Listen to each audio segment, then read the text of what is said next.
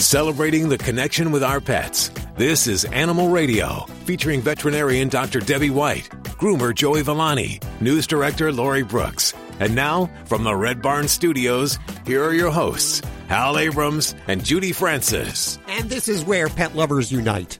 If you love your pet, gather around the radio, grab your pet, bring them around the radio. If you've ever lost a pet, and I don't mean like just took off out the front door and you didn't put a microchip so you couldn't find them anymore, but if they passed away is what I'm talking about. And for a lot of us, that happens uh, because pets, you know, they, they generally live a pretty short life compared to ours. That's too short. You could be absolutely grief stricken by the loss of an animal. We're going to have an expert on today who's going to talk a little bit about that. And also, if you love yourself some pit bulls like I love myself some pit bulls, you're going to want to. And I do too. Yeah, well, Me you've too. got Come on. three in the studio there, or two in the studio there. Yes. In fact, you're kind of loyal only to bulldogs, I noticed.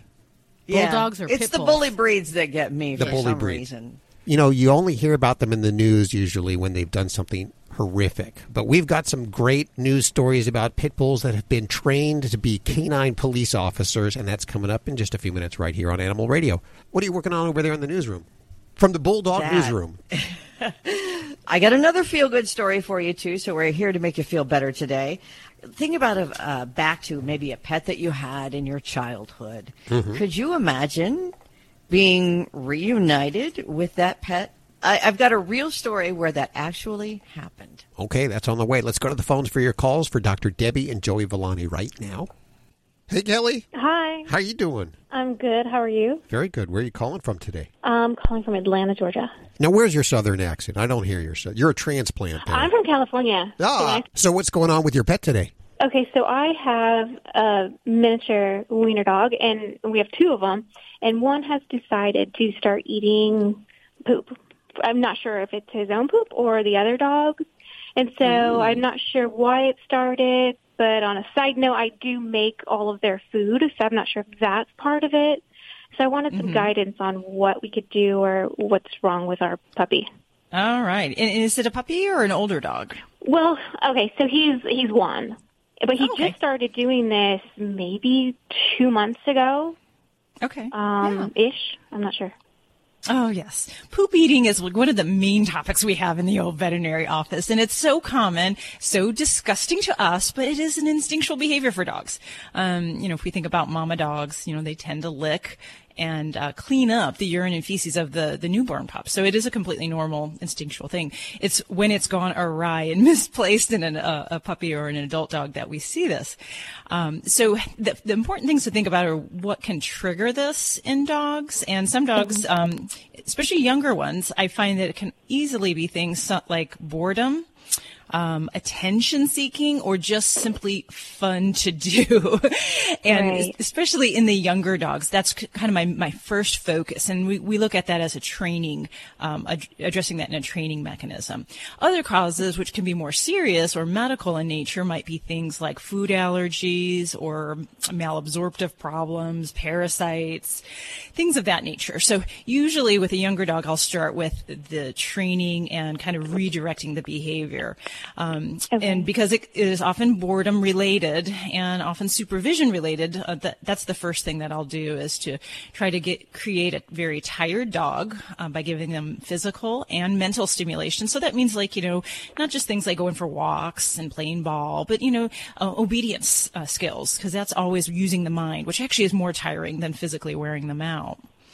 And then decreasing Do the you think we opportunity. should? I'm sorry. So you think we should um, incorporate like a little training session of like obedience, like in the daytime, to Oh, help? yeah. Or Absolutely, yeah. It, it's a great way to kind of tire a dog out. And anytime I work on my dog's obedience, I can tell they are knocked out and they are more sleepy that night than if they go to daycare and they've played and run and, and done things. It's really, it's just, it's an amazing thing on how um, working out the mind can really tire the body. So Okay. that's an important thing.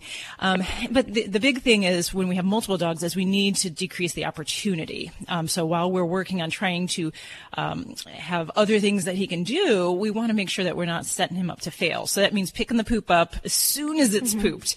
Um, Right. And that means going outside, accompanying the dogs um, to, or, or with him, to accompany him outside, preferably on a leash or a head halter. And that way you're basically controlling where he goes. And then you can use positive reinforcement when he goes potty in the right spot. And then he leaves things alone. And so this is why obedience, I tie it into it because, um, you know, I teach my dogs, um, a command called leave it.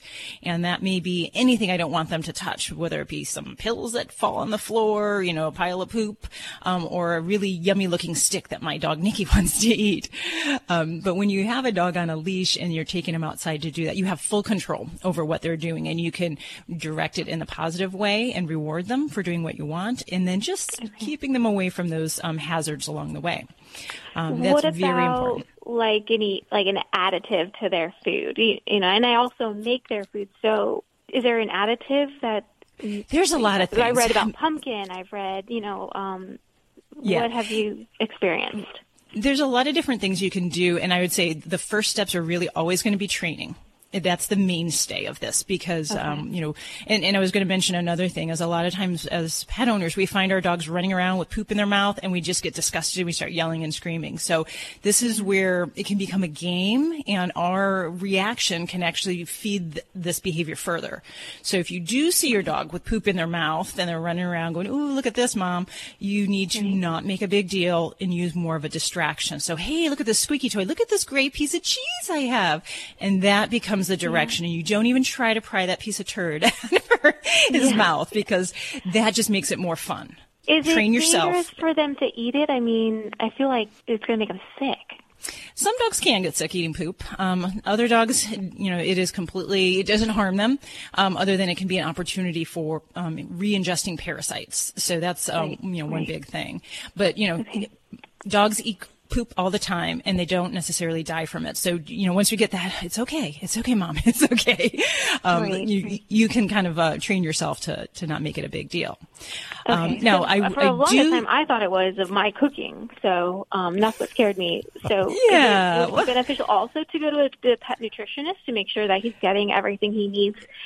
So maybe there's like the little element of, um, that's why he's eating yeah. the too. It, there definitely are diet components, um, and some dogs that have some of these digestive problems I mentioned will be more likely to eat stool. But I say for the average pet, it's not a dietary insufficiency. This is a behavioral problem. Okay. So okay. save your money on that for right now, and I would really focus right. on the you know behavior training.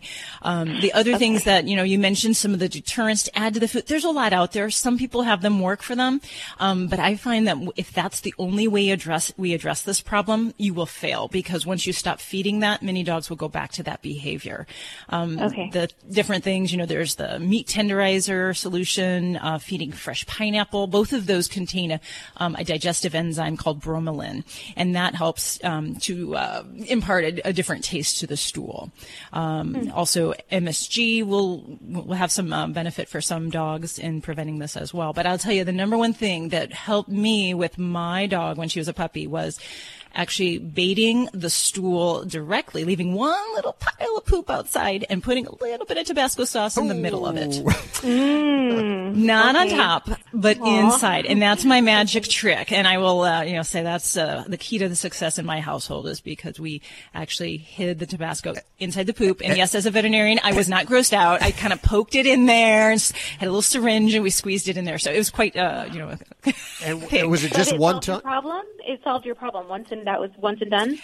Um, no, it took two times. Two times, okay. Oh. Two times. That and, and you know, there's still the. Uh, my dog has a food allergy, so she's also on a hypoallergenic diet. So, you know, we had some different reasons that we we know that it happened for her. But as a puppy, she kept doing it and kept doing it, and uh, you know, it that's really what what gave her that deterrent without me being involved in the loop. And she didn't know it was coming from me. It was just like, ooh, this is no longer a fun idea. Mm-hmm. so it's good. Well, is our other dog going to pick up his bad habit, or because she's the the next uh, the other puppy is uh, almost one, so I wasn't sure if if she's going to try it because he's showing her the ropes, or you know. Yeah, it, n- not necessarily. So it isn't. Um, sometimes we do have like an adult dog that does this, and a younger dog picks up on it. But I find it's not really the other way around, where a young dog teaches an older dog. Old dogs, you know, if if they're not um, inclined to do this, um, I don't find that that's something that they say. Oh, look at he's playing with that pile of poop. Now, if you run around and chase after your younger dog, and it becomes a way that he gets your attention, then yes, your other dog may in fact um, start to do that. Just uh, you know, for a way to get your attention as well. Right, right. As a game. yeah. Okay. Okay. Well, that's All right. more than uh, I did not think about the um the boredom. Oh yes, the joy of poop eating uh, keeps us all well, I in the did say world one busy. time I think they were mad at me, and I was getting dressed upstairs, and they came they came down. It looked like they had like were playing with poop. It was all over. They're like throwing it at each other. It was awful.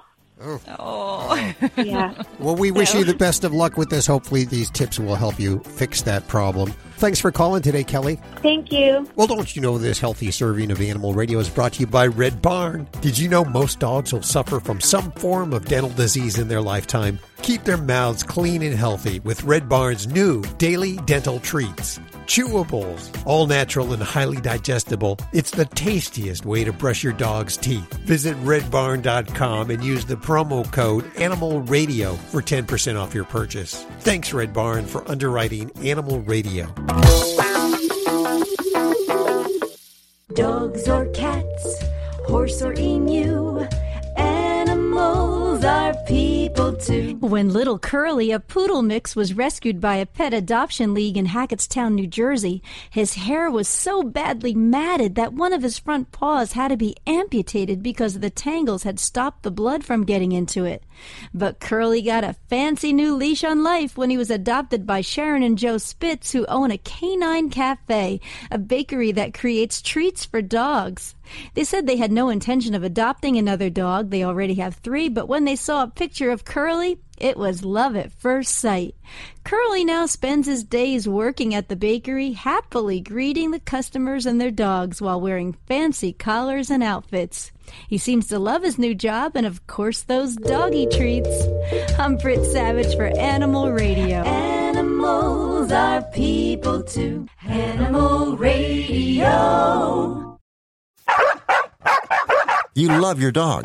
Is something bothering him or her and you can't figure out what it is? Maybe they seem slow or lethargic, and maybe they just don't have energy. Wouldn't you like your dog to be living their very best life? PetJoy offers a money back guarantee on all of its products. If your dog won't eat it or you don't see the results you want, just let us know and we'll make it right. Totally risk free. What do you have to lose? You can't buy PetJoy multivitamins in a store. The only way you can get them is through this unique radio offer. And if you call right now, learn how to get two bottles free with your order. Turn your dog's life around and make him or her a happy camper. Ain't that right, boy? He said call PetJoy right now. 800 451 1359. 800 451 1359. 800 451 1359. That's 800 451 1359. What's that flower you have on? Hi, this is Tanya Tucker on Animal Radio. Love those pets. Hey, don't forget you can get your fix of Animal Radio anytime you want with the Animal Radio app for iPhone and Android. Download it now. It's made possible by Fear Free Pets, taking the pet out of petrified. Visit them at fearfreehappyhomes.com. You're listening to Animal Radio. Call the Dream Team now with the free Animal Radio app for iPhone and Android. Costs you nothing to reach out to Joey Villani or Dr. Debbie right now from the free Animal Radio app for iPhone, Android, and BlackBerry. And coming up in just uh, oh about ten minutes, we're going to do a quick check from the Animal Radio newsroom. And Miss Lori Brooks, what are you working on for this hour?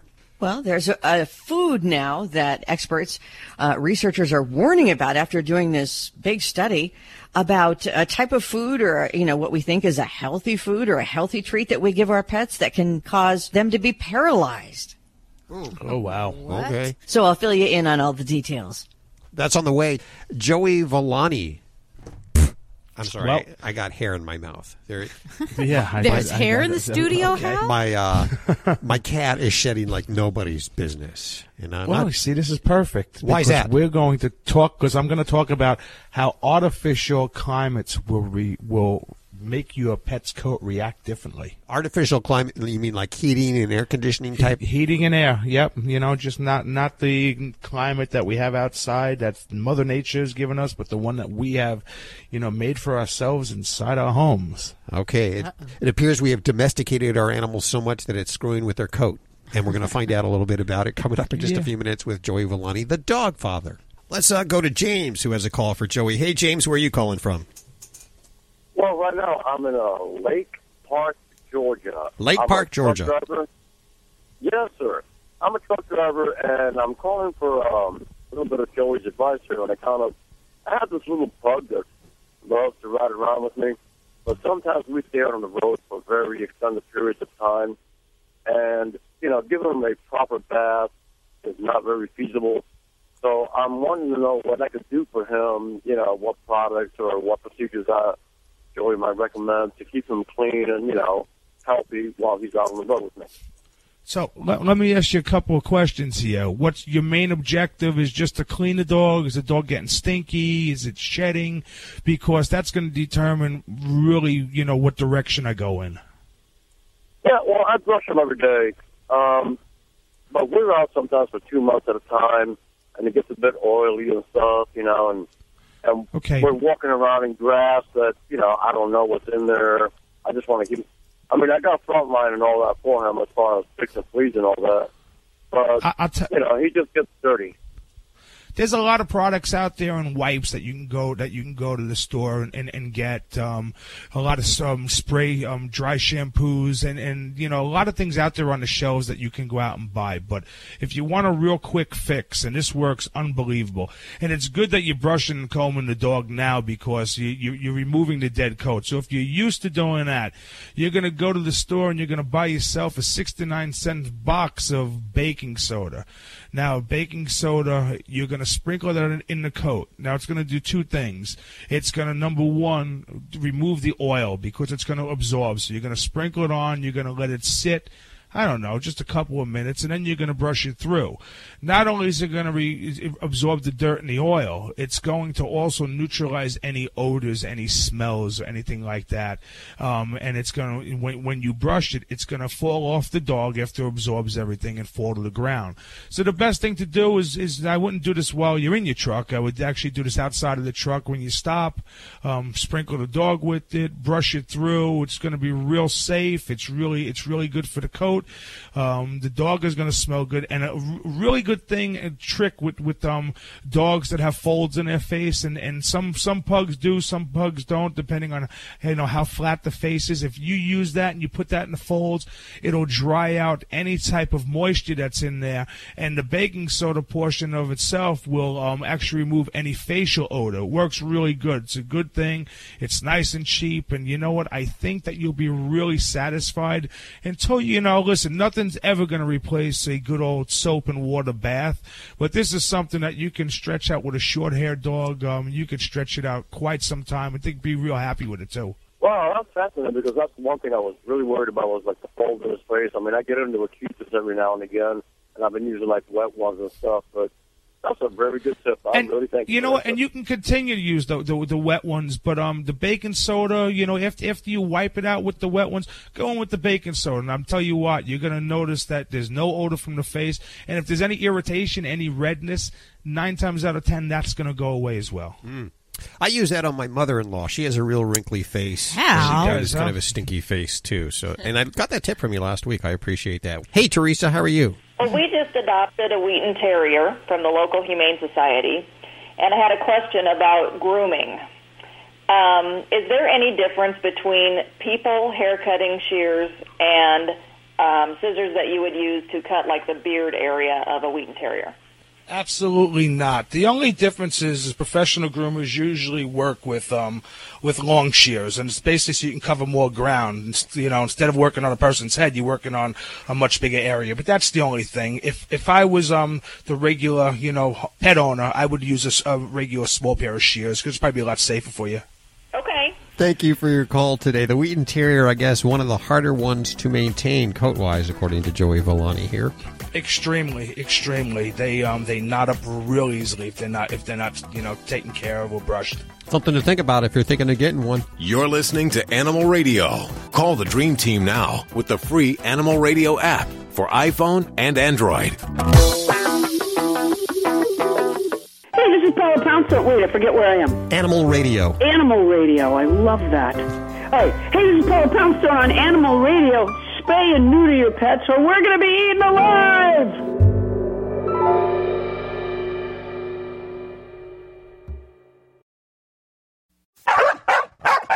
You love your dog. Is something bothering him or her and you can't figure out what it is? Maybe they seem slow or lethargic, and maybe they just don't have energy. Wouldn't you like your dog to be living their very best life? PetJoy offers a money back guarantee on all of its products. If your dog won't eat it or you don't see the results you want, just let us know and we'll make it right. Totally risk free. What do you have to lose? You can't buy PetJoy multivitamins in a store. The only way you can get them is through this unique radio offer. And if you call right now, learn how to get two bottles free with your order. Turn your dog's life around and make him or her a happy camper. Ain't that right, boy? He said call PetJoy right now. 800 451 1359. 800 451 1359. 800 451 1359. That's 800 451 1359. This is an Animal Radio News Update. I'm Lori Brooks. We always want the best for our pets, right? So we give them special, high quality treats and raw chicken necks. As gross as that sounds, they're great for dogs, or they used to think so. And the thinking is though, not anymore. They're not the healthy treat they were thought to be. Because there's a new study that's out from the University of Melbourne in Australia. So because of this research, vets are now warning that raw chicken, particularly chicken necks for some reason, can lead to a debilitating and possibly fatal form of paralysis in dogs called acute polyradiculoneuritis let's just say APN as it's known for short. The study says that raw chicken and especially chicken necks increases a dog's chances of contracting APN by more than 70 times. So when a dog gets APN, it's usually first noticed that the dog's hind legs become weak and their walking just looks a little unstable. It can then progress to affect their front legs, neck, head, and even their face. APN can indeed be fatal too if it paralyzes muscles in the chest cavity, like the heart.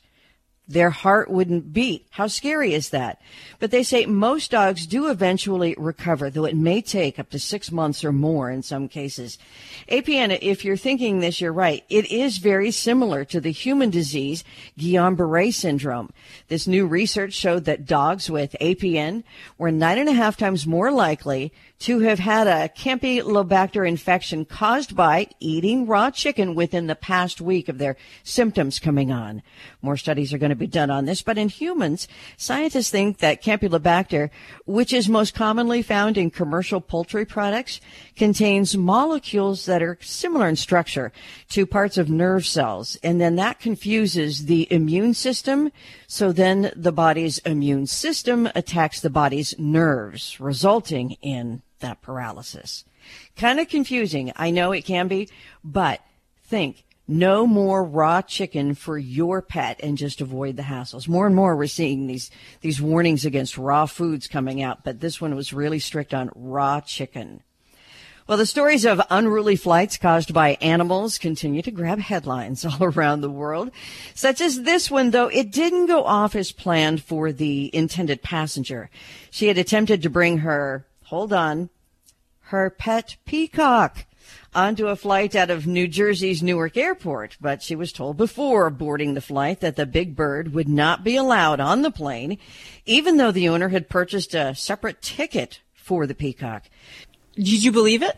yeah, I saw the video of her bringing it into the airport. I think I think someone set her up for it. I can't imagine someone was that dumb. I don't know. I think she said she 'Cause that bought was it. Delta. She bought a seat for it.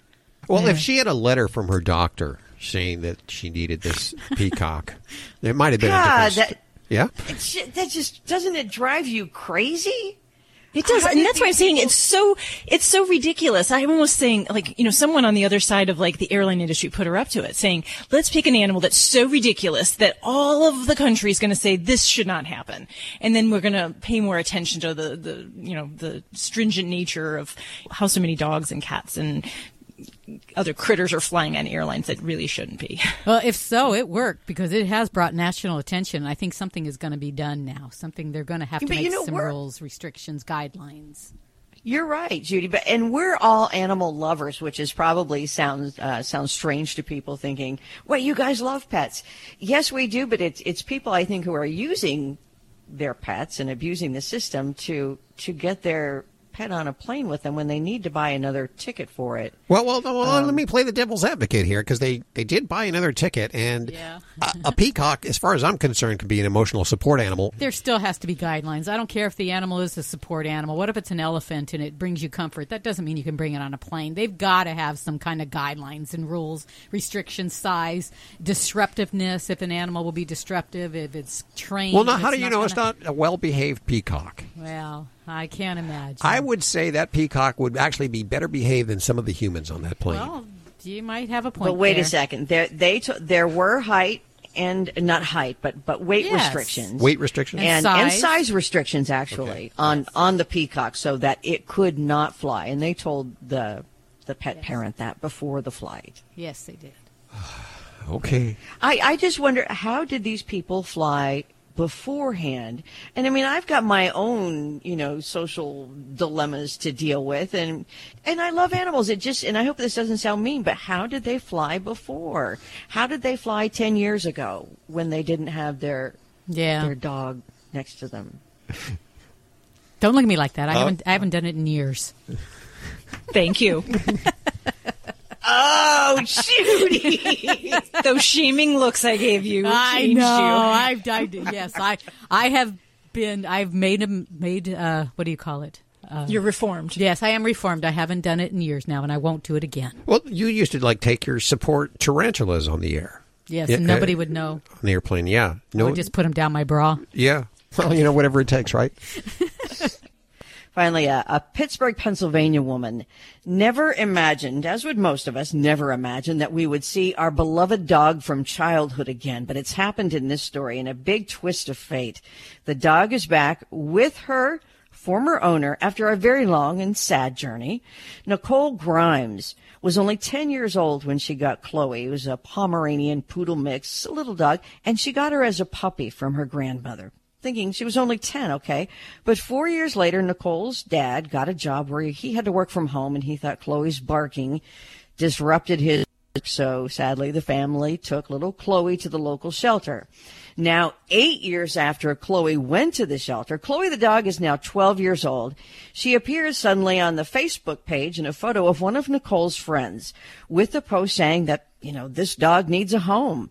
Nicole thought the dog in the photo looked very familiar, so she went to the shelter right away to see if it was Chloe. Yep. Luckily, Chloe had a microchip, and it was her.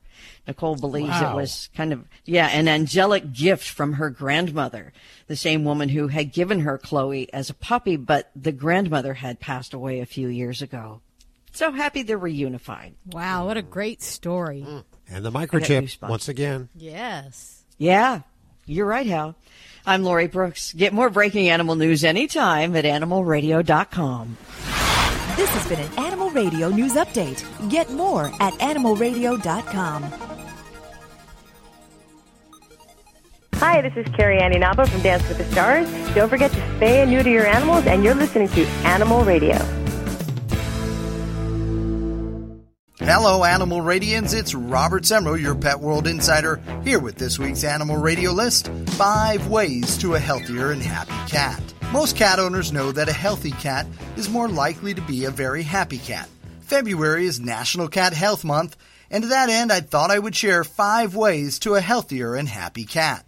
To begin with, start with nutrition. Your cat's nutrition is so important to its overall existence, it can't be emphasized enough. Cats are naturally predators and carnivores, so an emphasis on nutritional proteins should be at the top of the list. Also, consider providing them smaller but more frequent meals. And finally, make sure that you're giving them the proper portions for their meals. And remember, you can't exercise your way out of a bad diet. Next is fresh water. Fresh water is critical for cats to help avoid urinary problems. Cats have an acute sense of smell, so if you see your cat avoiding the water bowl, consider that it may be a smell of detergents or maybe chemicals from tap water if you're not giving them purified water. Also, what kind of bowl are you using and maybe consider offering multiple bowls for them to choose from. Consider placement of the bowls and how often they're coming to drink from that area. Next, grooming is another way to help keep your cat healthier and happier. Cats are often proud self groomers, but you should be assisting them by brushing them as often as they'll allow, daily if possible. And if you can get into that routine, your cat will look at it as part of your daily bonding time and experience, and it will benefit from a reduction in excess hair and probably less hairballs as well. It's important to have that ability to observe and be in contact with your cat's entire body so that you can notice any changes that may have occurred.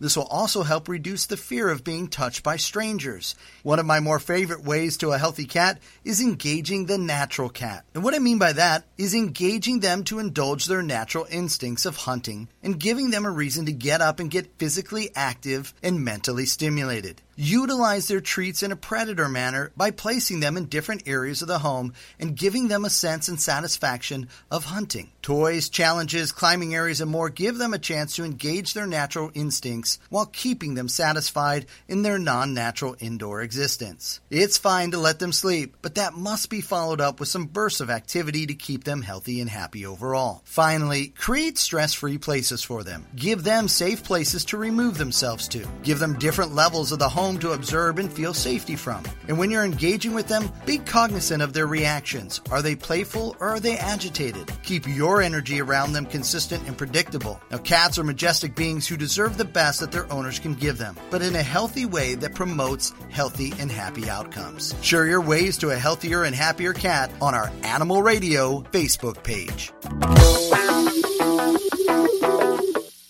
Hi, this is Park Overall. I am just thrilled about Animal Radio. Please, spay and neuter your animals.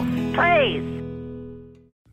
Okay, yeah, so puppy pads are convenient, but sometimes they're really gross. That's why Ladybug, the Animal Radio Studio stunt dog, uses the Brilliant Pad self cleaning puppy pad. It seals away the waste and replaces the dirty pad for us. Brilliant Pad keeps the Animal Radio Studios smelling fresh. In fact, all we have to do is replace the roll once every few weeks. And let me tell you, that's pretty fast and easy to do. I love it, and Ladybug gives it five paws up. You can learn more about this amazing machine over at brilliantpad.com. Need a fix of the good stuff? Get more Animal Radio with the free Animal Radio app for iPhone and Android.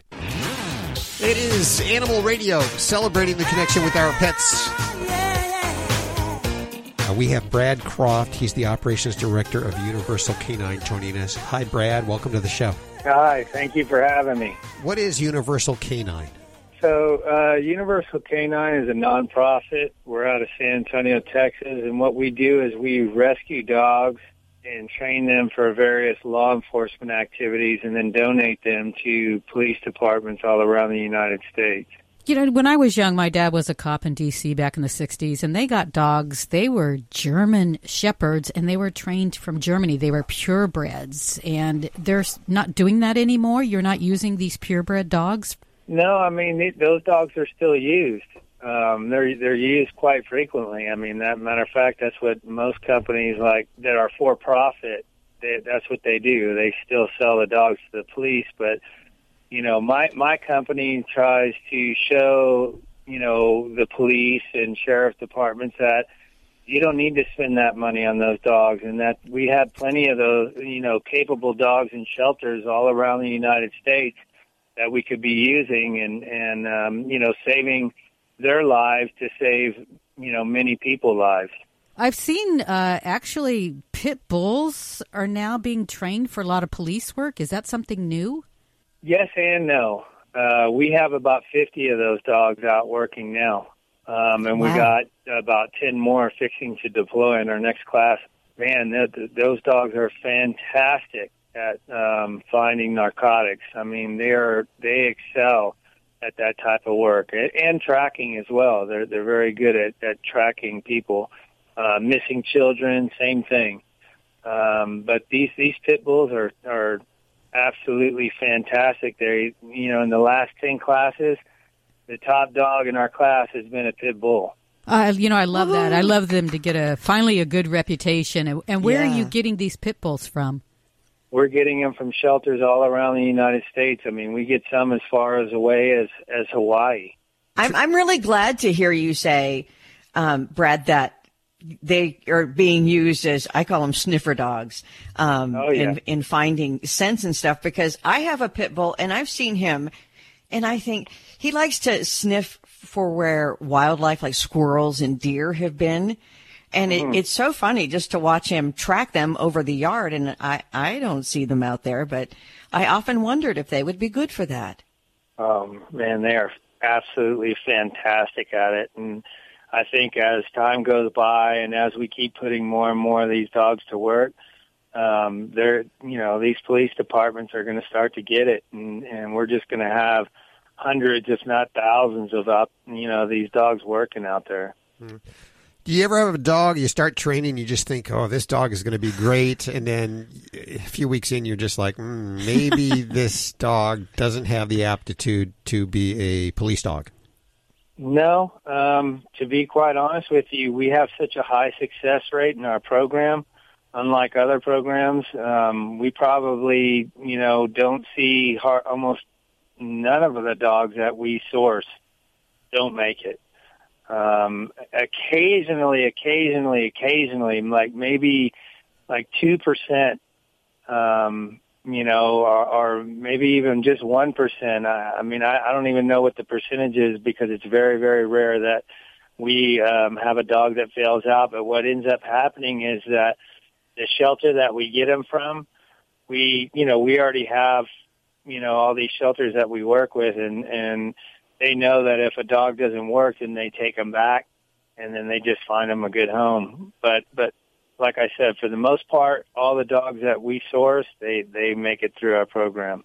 When you say source, what exactly do you mean? Are, are you looking for a certain type of dog that you're pulling from shelters?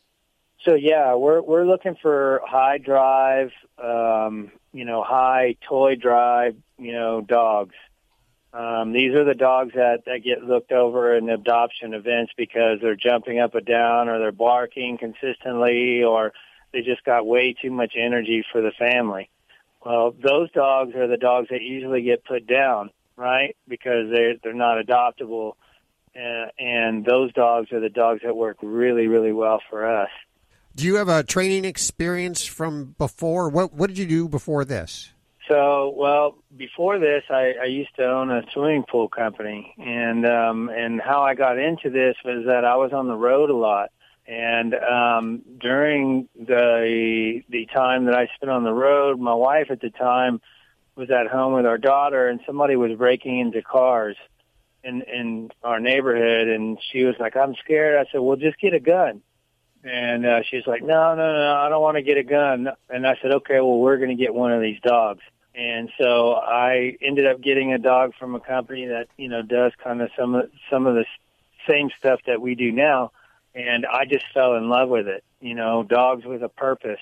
And so I just hung around and learned the craft and met people and, and just learned more and more and more. And then finally I was like, you know, I want to do this. and so then that, that's what led me into this. And then I started off as a for-profit and then um you know I soon realized that that you know there was all these dogs in shelters that were completely capable of doing the same things that you know the dogs that I was buying uh these expensive dogs that I was buying from overseas.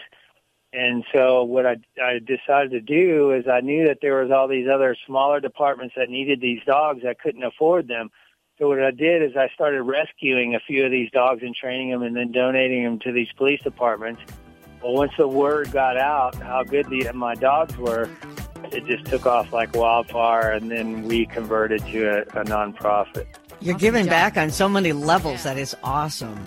Brad, I thank you for taking time to tell us your story today. Well, thank you. Thank you for having me, and please keep spreading the word for us. We'll keep doing that. If you want to learn more about Brad, we have information over at our website at animalradio.pet. All of us here at Fido Friendly Magazine can't wait to get on the road again with our favorite Fido. We know that it's just not a vacation without our furry companions by our side. Start daydreaming now and visit FidoFriendly.com to scout out places near and far so you will be ready for your next adventure once it's safe to travel. That's FidoFriendly.com. Until then, stay safe and leave no dog behind. Celebrating the connection with our pets. This is Animal Radio, featuring veterinarian Dr. Debbie White, groomer Joey Villani, news director Lori Brooks. And now, from the Red Barn Studios, here are your hosts, Hal Abrams and Judy Francis. It was about a couple of years ago that we lost Boog, the studio stunt cat, a cat that had been with us about 17 years and really was uh, the drive that started Animal Radio. And uh, we carry on in his name. Anything that uh, signifies excellence, I, I use his name. So if a restaurant is really good, I'll say it's Boogalicious. Because his name was Boog. Uh-huh. because he was all about excellence. And I still, to this day, get a little verklempt, as you can hear in my voice, when I think about him. He Uh, was a special. He was a very special, very special kitty. And you know what? In your life, there may have been a cat or a dog or a ferret or a rat or a peacock that meant a lot to you and that you've lost. And you may still be grieving over that animal. We're going to help you today with that. We have an expert who says he can fix your broken heart, or at least help you fix your broken heart. Cool. And he's coming on this hour right here on Animal Radio. So stick around for that. Lori, what are you working on over there in the newsroom? There's some great new information out from the British Medical Journal on dog bites. And they have found that people who are more anxious are more likely, they say anxious or neurotic, are more likely to be bitten by dogs. So, how do you figure out if you're neurotic or not? They actually tested this. We'll tell you how they did it. Uh, one in three are neurotic. Look around you. yeah, And, uh, if no one else is in the room, That's who's you. Neurotic. Well, you know, it's not a weird association. I had a friend who said that her dog had nipped someone, and then that person who claimed to be a dog, uh, dog person, you know, loved dogs and everything, just like flipped out and was screaming and crying, just like way over the top drama. And I thought, anybody who's a dog person, that's not a, a normal reaction because you know that would just set the dog off more. So, I don't think it's too hard to find neurotic people out there. No, it sure isn't. Uh, especially around here at the. Uh, Thank you. Al. yeah. Hey, Jack. Yes. How you doing today? Oh, good, sir. And yourself? Very good. Where are you calling from? Jacksonville, Florida. Jack in Jacksonville, Florida. I have the whole team here for you. What's going on? Okay. Uh, a friend of mine owns a dog, and she's owned it since it was uh, he was three years old. It's um, it's now 13, and it's a mix between a Chihuahua and a terrier, a, a rat terrier. Any rate, um, the dog before she acquired it was abused, uh, but has bonded very closely to its current owner. Uh, and its current owner, however, is going to have me care for the dog indefinitely while she gets some things straightened out. But the dog, um, I guess understandably so, is, is not real friendly with, with most human beings. Mm, and okay. so I'm calling to see what I can do for the dog when it's with me so that, you know, it'll adjust and uh, be A-OK during the time it's with me. Okay, yeah. Well, that's great that you're thinking ahead and trying to set, you know, this this doggy up to having a good good situation and, and hopefully making your life easier. Um, and it, so I think a couple of questions I have are about your home environment. And do you have existing pets? And are there other people in the home? No, I live alone. Uh, I and I don't have any pets. Okay. Well, that sounds like that might be ideal for this guy because um, if we have a dog that already has some uh, you know some phobias or some bad experiences with other people or animals, then trying to ask him to acclimate to a new situation where all those variables might be different um, could be a bit overwhelming. And a lot of times, I will say, you know, I'll work on um, training and getting him, uh, you know, associated with other people and other animals so that we can have a good experience. But at 13 years of age, that my the way I would address it is what do we want to provide for him? Um, and if we're just trying to give him a loving home without trying to recreate um, a whole new living situation and change the way he is about a lot of things, then I would tend to be a bit more protective, meaning that I wouldn't look out for ways that I could say, oh, let's take him out and go to the dog park and see if we can get him to like dogs now, um, or you know, bring him around a lot of children at a school because if those aren't the things that he's accustomed to right now, um, I see it as he's in his geriatric years and he, he's, he's looking forward to, you know, living that out comfortably. So as the pet owner, I would tend to protect him from those things as much as possible, um, as long as you can, and that's something within his environment. Now, as you make friends with him, you haven't met him before. You're just gonna. Well, he's been over to the house twice, and Okay. uh, he's done a okay over at the house. He was over for the full day on each occasion. The last Okay. time being Christmas, but when the owner stepped out for a little while, he got kind of edgy. But then Mhm. when the owner came back, he was you know back to normal and. And, and he did well with this on Christmas Day because he'd be, you know, at the dinner table, kind of circulating, you know, uh, making weaving patterns between all, all our legs and whatnot at the table, and Mhm. Um, he seemed very content. He even let me pet him at one point. Okay. All right. Well, and then that's great that you had some exposure with him in your home. What I would say is, if possible, with that existing owner, is if you guys can do some other activities outside of the home where it's not always where, you know, she's there and then she departs and then he's stuck there with you. So it might mean going for a walk and then you're the one walking him, um, you know, giving him treats along the way. Um, and, you know, with her present, that helps to give him a sense of calm.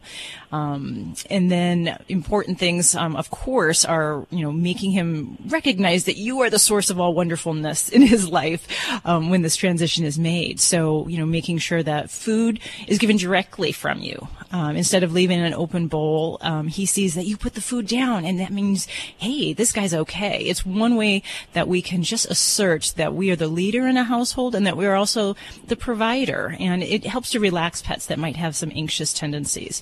I don't have to worry where the food is coming from. I don't have to protect my food. Um, it's coming for me. This guy's giving it to me. Um, and that's a really powerful thing. I, I can't stress um, the power of uh, the doggy food enough. Um, as long as his you know diet and his weight permit, that is a very important way to get him more comfortable. Um, the other things that I like to do around the house are you know just comfort things. Um, trying to transfer as much of his existing belongings, beds, uh, comfort zones, uh, whatever he might have and then um, using pheromones. Um, I use pheromones and then calming um, treats. Uh, VetriScience has a nice one as well, and uh, using those as a natural way to help a pet in a more uh, stressful or anxious situation, and uh, that can that can go a long way without bringing in medications and drugs that we have to you know drug him up for the situation. So I, I hope that gives you some help there.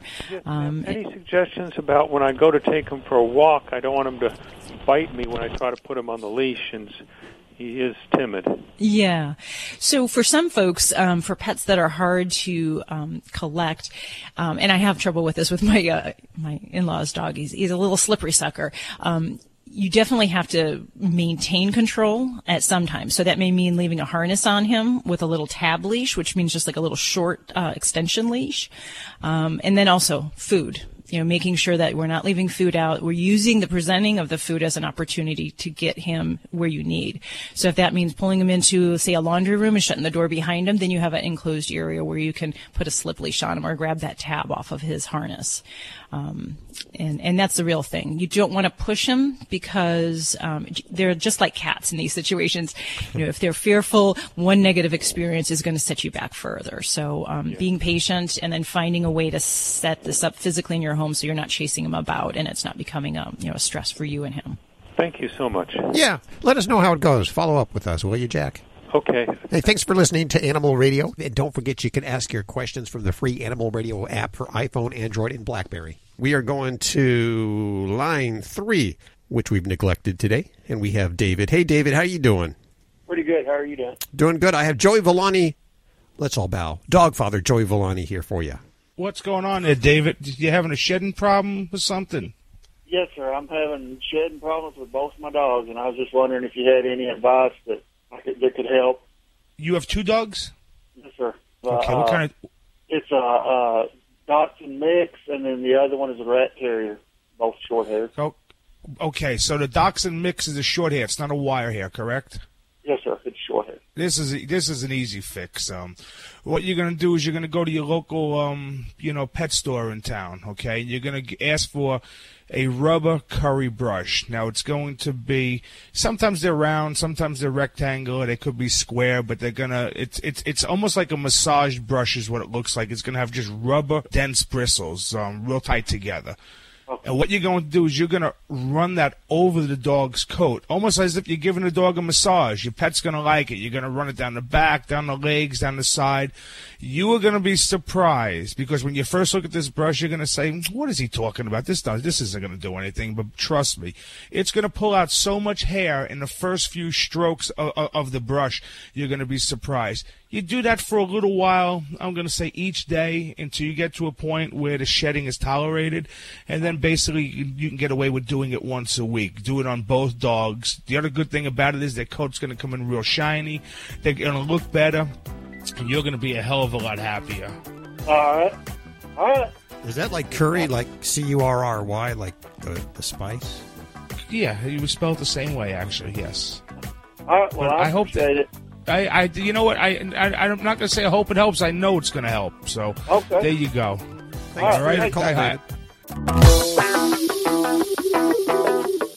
Alan Cable with your Real Dogs Doing Amazing Things watch. You probably didn't know this, but during World War I, pit bulls were revered. They were on all the war posters, and the dog in the Little Rascals is a pit bull. It seems like every decade has its vilified dogs. I remember back in the 70s, I think it was Dobermans, and then in the 80s it was Shepherds, and then in the 90s it was Rottweilers. It's been pit bulls for a long time now. So here's a real Stray pit bull. who did an amazing thing. The dog was walking down the street in a small Georgia town when a man whipped out a knife while arguing with a woman. Responding police officers gave the dog the name Hero, and rightfully so. After he was able to fend off the predator so that the woman could actually escape In the process, Hero was stabbed by the guy with the knife five times. Hero's now at a pet adoption agency in Tennessee called Fighting for the Bullies. Some lucky person's going to be able to take him home in just a couple of weeks. This is Animal Radio, baby. Hello, I'm David Bellamy, the Bellamy Brothers, and we're on Animal Radio. Love your animals. People say less is more. At Red Barn, we think less is better. It's what you won't find that sets our natural premium pet food apart. No byproducts, no corn or soy, no fillers. Just the natural ingredients your pets need to live the healthy life they deserve. Look at the label. We want you to. Red Barn Naturals Pet Food. Simply the best. Find it in your local pet specialty store. You're listening to Animal Radio. Call the Dream Team now with the free Animal Radio app for iPhone and Android.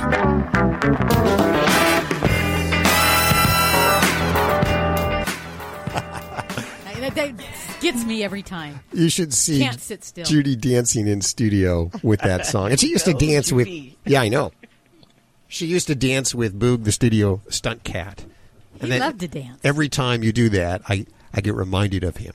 And it, Aw, is that a good thing or bad thing? well, you know, it's it's tough. Uh, He passed what a couple of years ago now. It's Been about a year and a half. Yeah, I'm still having trouble with that. I still think about that all the time.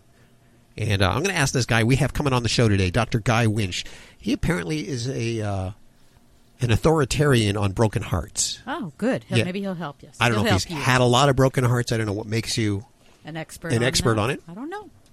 but hopefully he'll help me with my broken heart for my cat that uh, passed a couple of years ago. She I Oh, get a he little, was a very special kitty, He though. was very Yes, special. Yeah, I know. That's the one thing that most of us pet guardians feel at one time or another is the uh, grief of losing a, a loved one, a pet, which can be mm-hmm. really traumatic. It can be, as I've mentioned before, much more traumatic than losing Uncle Louie. Well, they're with us, you know, every day. We spend a lot of time with them. They give us unconditional love. Plus, Uncle Louie, he just he kind of smelt. Oh. Well, and you know, uh, I I think that for people that don't have pets, it's just it can be a very hard thing for people to understand. You know, if you're you're torn up about the loss of your pet, um, Yeah, you well, they can't it. process it. Yeah.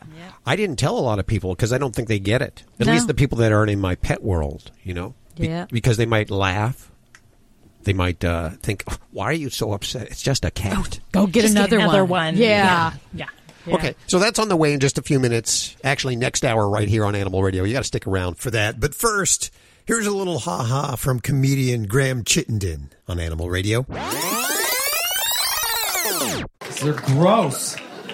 They're gross, but we just kept getting more of them and more of them. This time last year, I maxed out. Our biggest number was five. We had five dogs. Yeah, we rescue them. So you could throw the word hero around and it would be very accurate. We rescue dogs. Yeah, rescue's a bad word. We take home busted dogs. We don't rescue dogs so much as we shop at the as is section of the SPCA. That's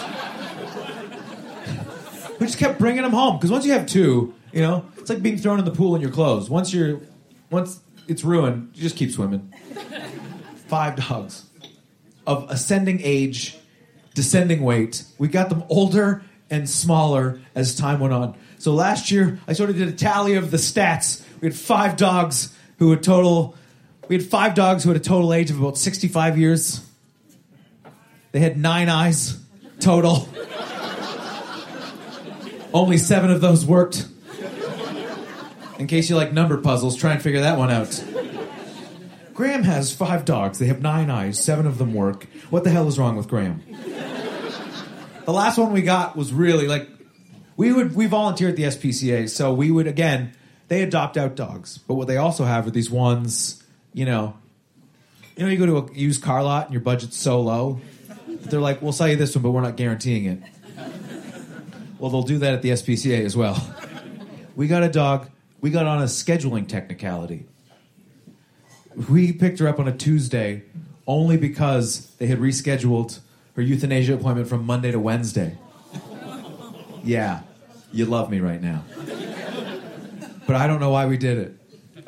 It was weird. My girlfriend ran over one of her very, I would call it a very loose health check. She said the dog's name, it wagged its tail. We took it home. She said, This dog perfectly fine. She went, Minnie, tail wag, we're taking it home. Like, for all we know, that last tail wag was her soul leaving her body. We took her home. We took it. We took this dog home. I and I agreed. I saw the purpose. I was like, we'll take her home. She can live with a family. She can pass away. She can have her few final months as part of a family. And I will admit that those few final months were two and a half years. She lived. But I don't blame them for thinking it was her time. She, if she was a hand towel, you would let your hands drip dry. She was, she was ratty. She was busted up. She was four pounds. She was blind from the day we got her. She never saw the house. She just so people had questions like, how does she get around? Like inconsistently. She just kind of made her way around. Sometimes you were surprised at how good she was, and other times you were like, how long have you been behind the toilet? First, I didn't know how this dog was getting around, and then I slowly realized if you are going to get a blind dog, you can't always pick the breed. You might never be able to pick the breed, but if that ever comes up, go with the poodle. Go with the poodle. Because they got the little puff on top of their head. I thought that was for decoration. Minnie would walk around and she would just try, it was trial and error with her. She would just trial and error, and if she felt the puff compress, she'd try a different direction. She was like, okay, that's a dead end. She would just like, and it would get kind of tight. She could really fine tune it. Like she would do a couple of like just five degree turns and readjust. She was like a Roomba. Does anyone have a robot vacuum cleaner? She looked like a robot vacuum cleaner that left dirt behind her. It was like, I would love to pair her off against a robot vacuum cleaner and see if the room got clean or dirty. That would have been my goal. Yeah, they're yeah. But that's what we're doing instead of having kids. That's what we're you know. That's what we're doing. What else do you do with your time? Nothing. But I miss the human race a little bit. I should have a kid because I want to help the human race. These dogs are not going to go on to achieve great things. You know, I want to help the human race. I haven't helped them in years. I had one chance the other day. We were at PetSmart, and uh, I was going to make a donation to a good cause. They asked if we wanted to donate an extra two dollars today, to buy teddy bears for some kids in need. But my girlfriend jumped in. She's like, no. She's like, that's a waste of money. I was like, what? Maybe. But we're buying a sundress for a Shih Tzu right now. Maybe it's all a waste of money. You're listening to Animal Radio. Check out Animal Radio highlights. All the good stuff without the blah, blah, blah. Browse on over to animalradio.pet. Hi, everybody. This is Frankie Avalon, and I love Animal Radio. Keep listening.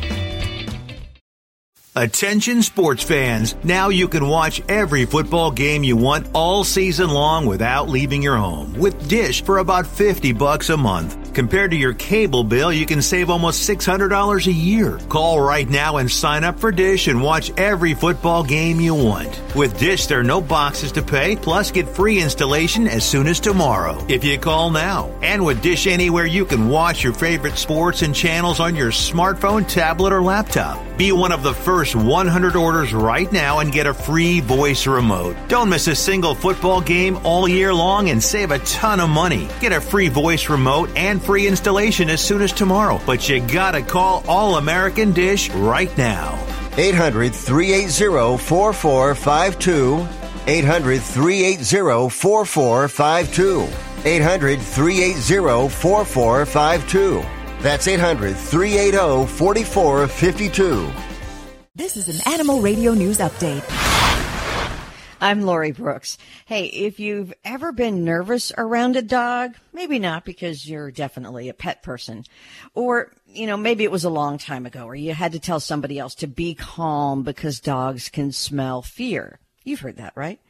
Well, it turns out that's good advice, although most people can't suddenly calm their fears like that. But the sentiment behind the guidance is rooted in some truth.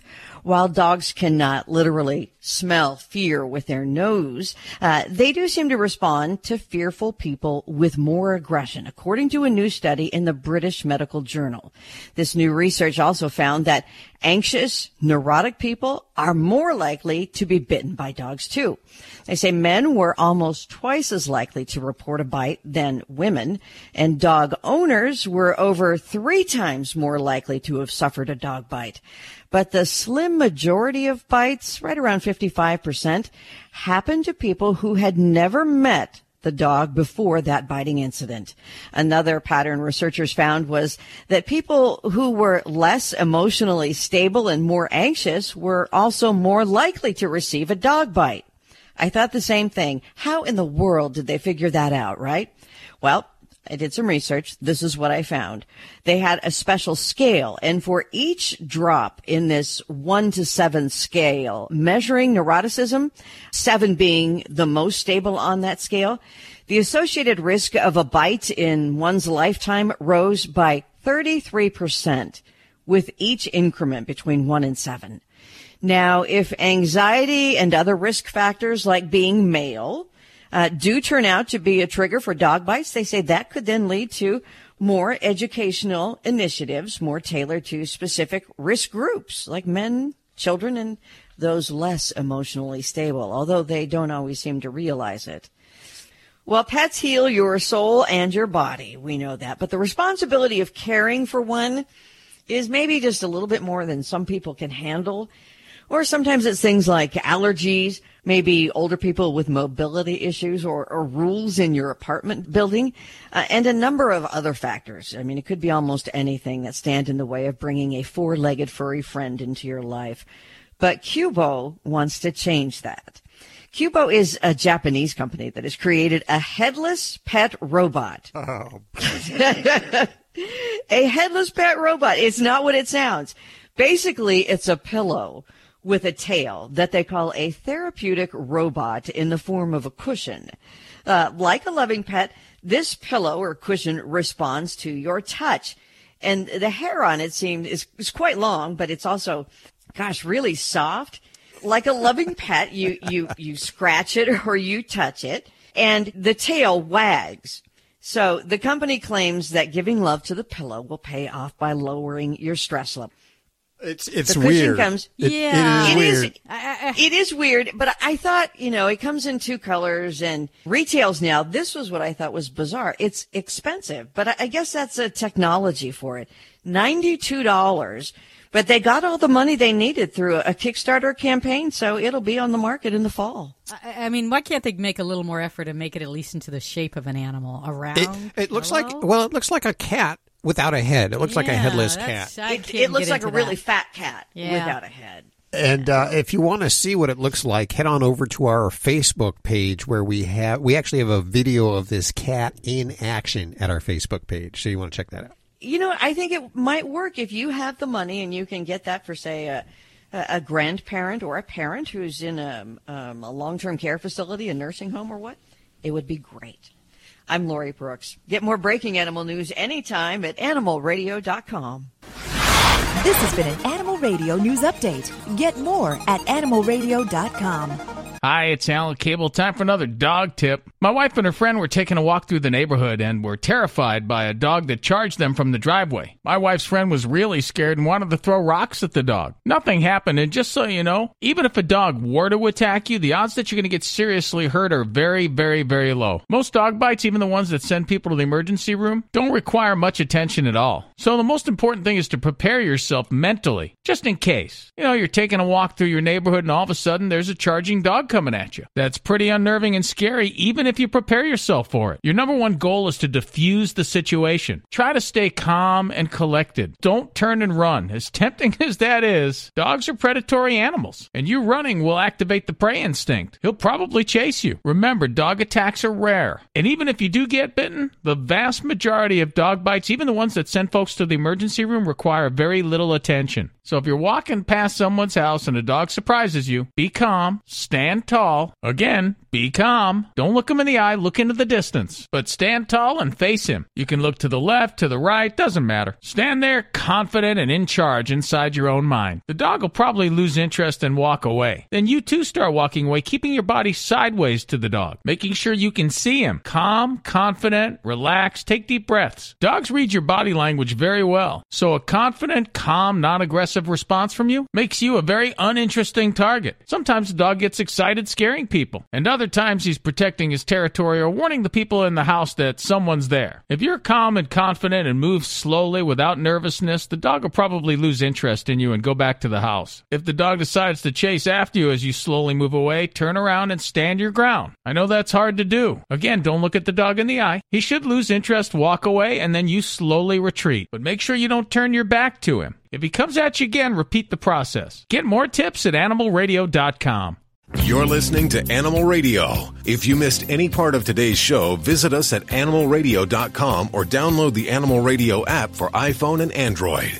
It is Animal Radio, celebrating the connection with our pets, the pets that give us unconditional love, uh, the loves of our lives. Sometimes we love them even more than the human people in our lives. I've mentioned that before, and I'm not ashamed about that.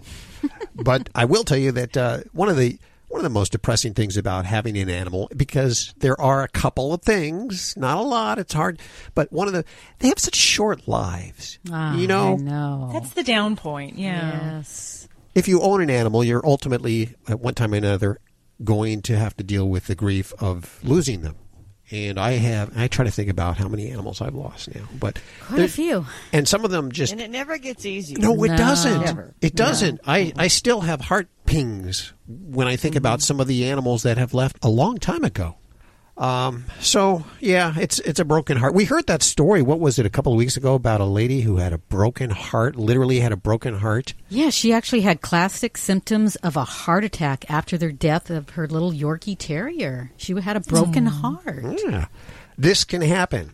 On the phone with us right now, we have Dr. Guy Winch, and he has written a book called How to Fix a Broken Heart. Guy, welcome to the show. Thank you very much for having me. First of all, what makes you an expert on broken hearts?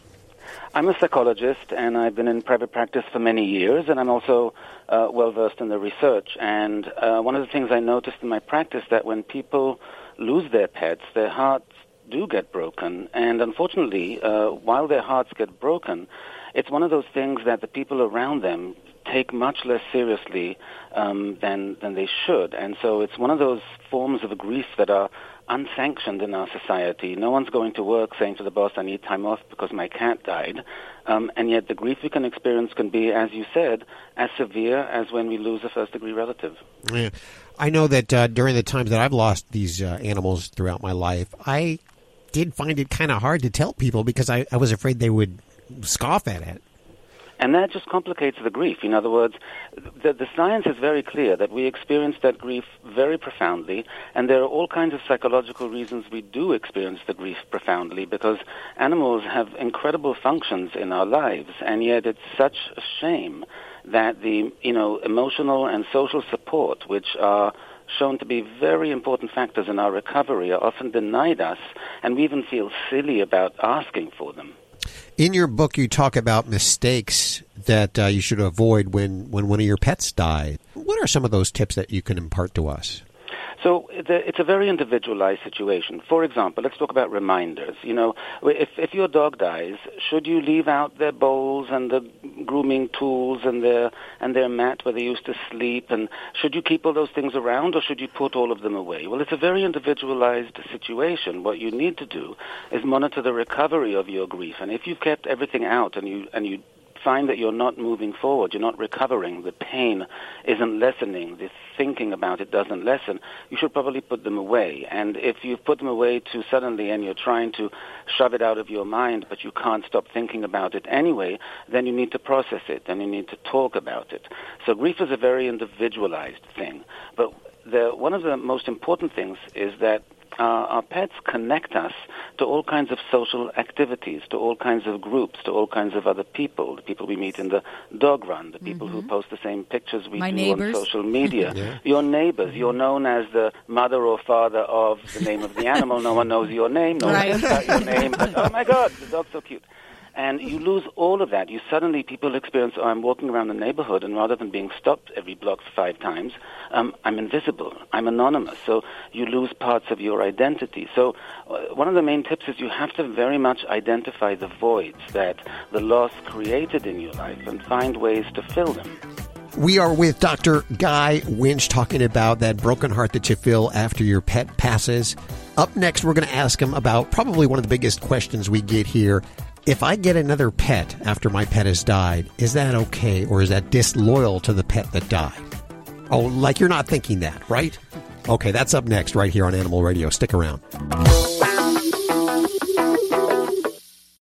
Attention sports fans. Now you can watch every football game you want all season long without leaving your home with Dish for about 50 bucks a month. Compared to your cable bill, you can save almost $600 a year. Call right now and sign up for Dish and watch every football game you want. With Dish, there are no boxes to pay, plus get free installation as soon as tomorrow if you call now. And with Dish Anywhere, you can watch your favorite sports and channels on your smartphone, tablet, or laptop. Be one of the first 100 orders right now and get a free voice remote. Don't miss a single football game all year long and save a ton of money. Get a free voice remote and free installation as soon as tomorrow. But you gotta call All American Dish right now.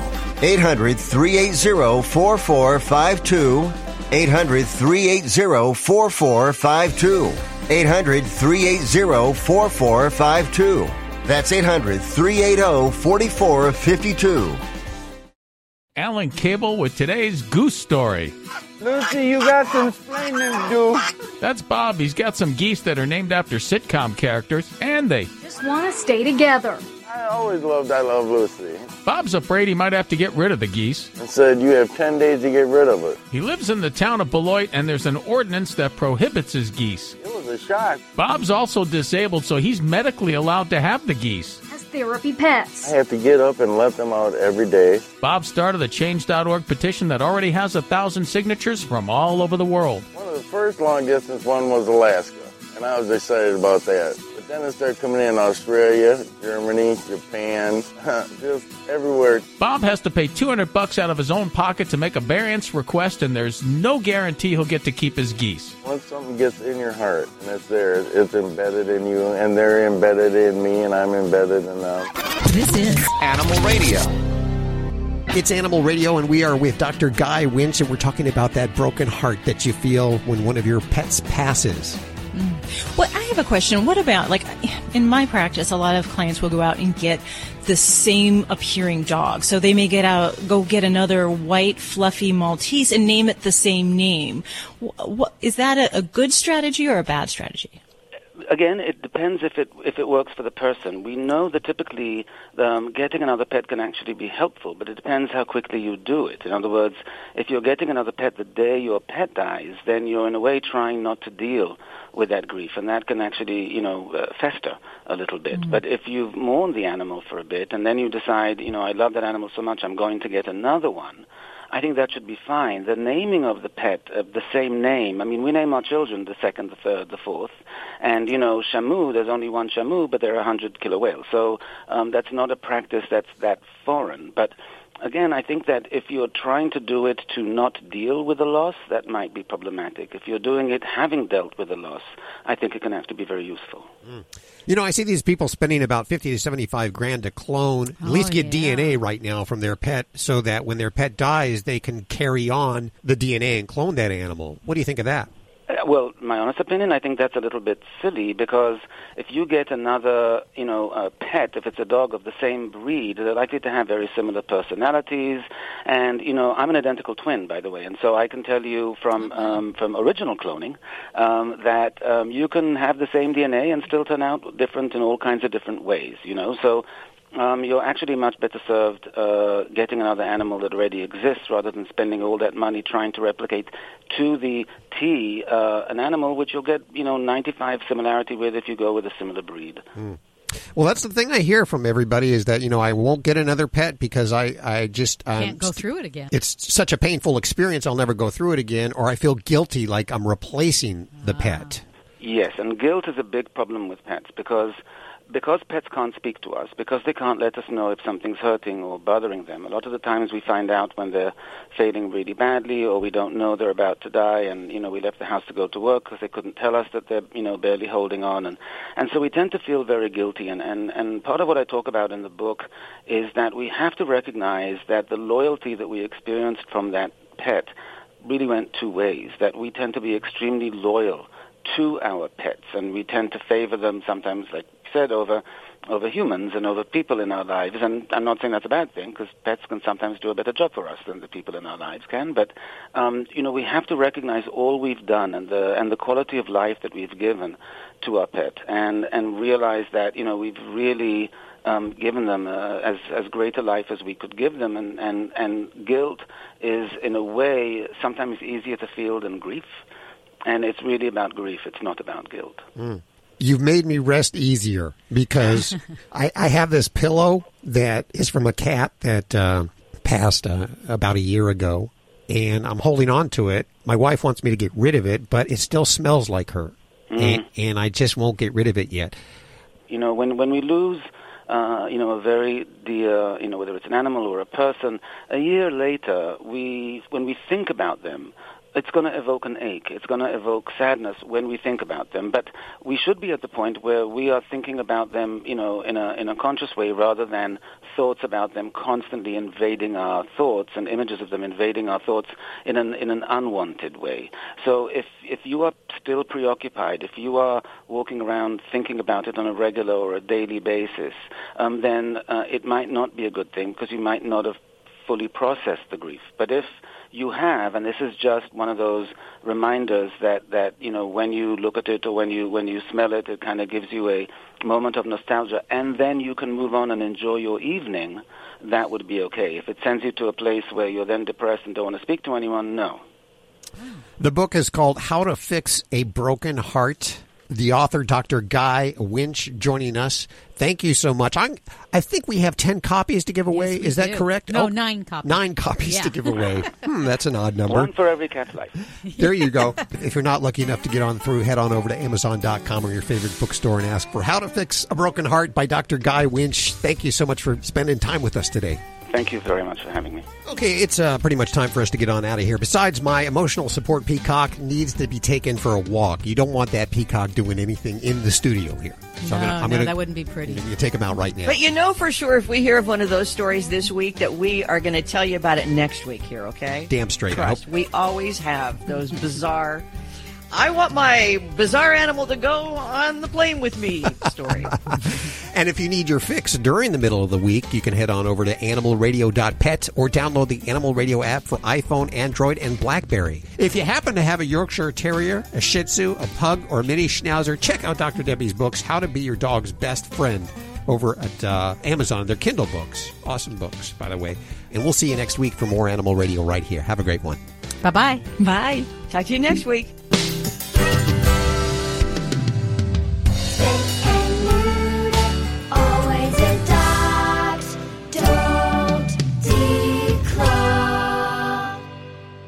This is Animal Radio Network.